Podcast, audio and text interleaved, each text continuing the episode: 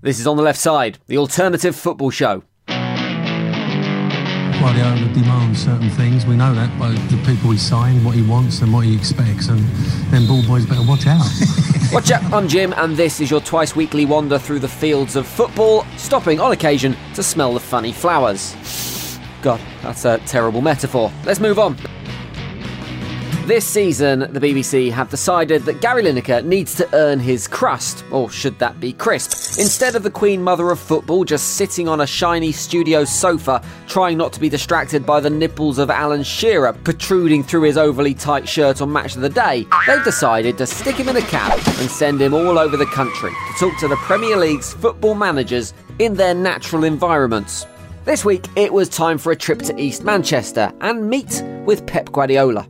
Last season, the Manchester City boss got a little bit of a reputation for being grumpy with members of the Associated Press when they asked some difficult questions. But as this was Gary, the most difficult and controversial the questions were likely to get was things like Do you take sugar in your tea? As expected, the whole thing was pretty friendly. There was even a bit of reminiscing about the time the pair shared at Barcelona. Do you know I, I was in your period, I was a ball boy, and I give you balls today when you're playing there. For a moment, I thought, what was this? Pep knew Gary back in his Barcelona days when he was one of the best footballers in the world. No doubt enjoying the hedonistic lifestyle that that kind of profile brings. Was he about to reveal something? Was he about to dish the dirt? Something sensational about Gary Lineker? The stories of the women that Gary smuggled back into the treatment room at the Nou Camp. A secret addiction to Golden Wonder crisps, perhaps. And always I remember, always I ask you the t-shirt after the game, and you never give me. Oh, well, that's, um, all right, I guess. They never allowed us to give away our shirts those No. days. Nowadays they have many shirts. Yeah. But I do love how Gary switches to typical Englishman talking to a foreign guy at the end of that little exchange. They have many shirts. Yeah. They have many, many shirts. They are big, big club. How you say club? Comprende? Mm-hmm. Anyway, the news that Pep was a ball boy at Barcelona perhaps explains some of his more recent actions on the touchline.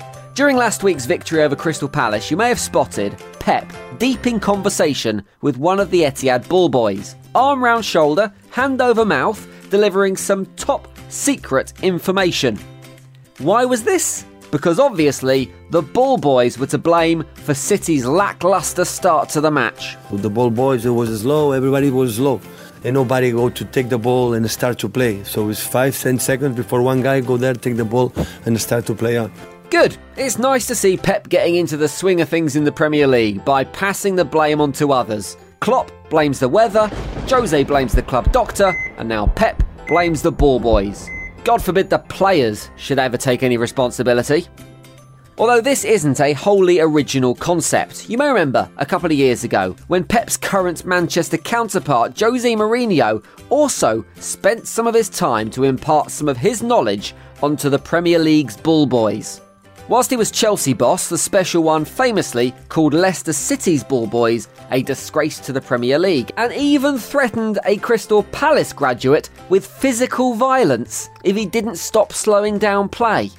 I had the chance to get the kid, and the kid was, was cute, and uh, yeah, he was. And I, he come to me, and I told him, "You do this, one day somebody punches you, pushes the kid, or punches the kid, or, or kicks the kid." Don't those two tactics demonstrate the perfect difference between the City and United bosses? Pep is a arm round the shoulder kind of guy, whereas Jose Mourinho, well, he prefers the subtle communication tool of threatening to spark someone the fuck out to get his point across.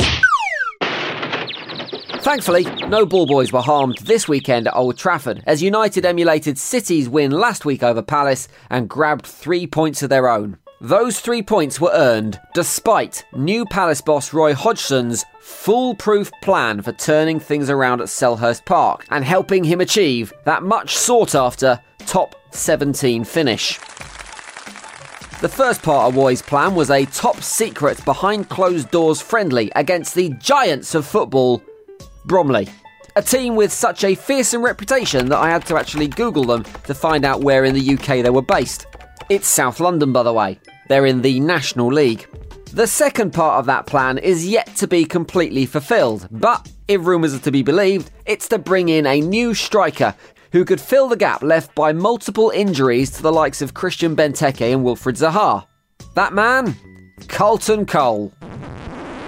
Apparently, Roy is looking for a free agent to join the team, and topping his list of wanted players is the ex West Ham striker. That's the same Carlton Cole who was recently turned down by Southend United and that was released last month by his Indonesian club for being overweight and unfit.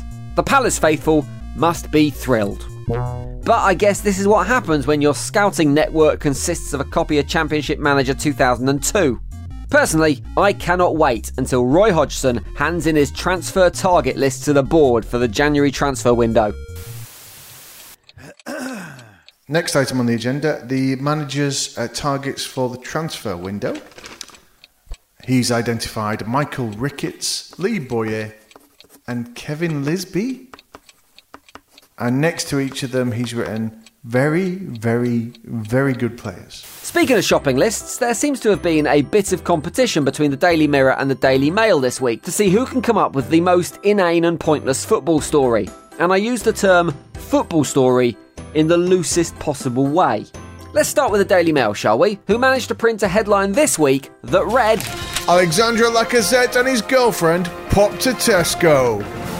I've read this story a few times now, and most of the information there within is pretty much summed up within that title, apart from the line The Arsenal superstar, who earns in the region of 200 grand a week in North London, took a trip to Tesco on Wednesday to pick up some essentials. As if earning £200,000 a week somehow excludes you from the joys of a Tesco meal deal. You shouldn't be eating a prawn mayo sandwich, it should be roast swan every day, whether you like it or not. Still, not to be outdone, the Daily Mail hit back with a slightly more intriguing headline of Harry Kane gets Rooney's advice on DIY. To be fair, there's a bit of football in this story. It's actually a story about Harry Kane wanting to emulate Rooney's success on the pitch and thus will need to build some kind of trophy cabinet. Although the Mail have somehow excluded any type of football reference from the story, instantly instead conjuring up images of Rooney hammering. You know what I mean. This is where we are now. This is modern day football journalism. Football no longer sells newspapers. What sells is football players doing normal things. Because of this, I've spotted a gap in the market and I've created the first artificial intelligence football headline creator. Here it is. I am the AI headline generator. All I do is pull this lever here on the machine and it will throw out and predict a tabloid selling headline to help sell a few extra rags. Are you ready? Let's see what it can do. Dele Alli eats a hot noodle. Great! Let's do another one. From Romelu Lukaku watches EastEnders. Insightful stuff. One more to go. Sergio Aguero enjoys cheese toasty. Okay. They've probably got one of these already at the Daily Mail. That's it, we are done. Thank you for listening.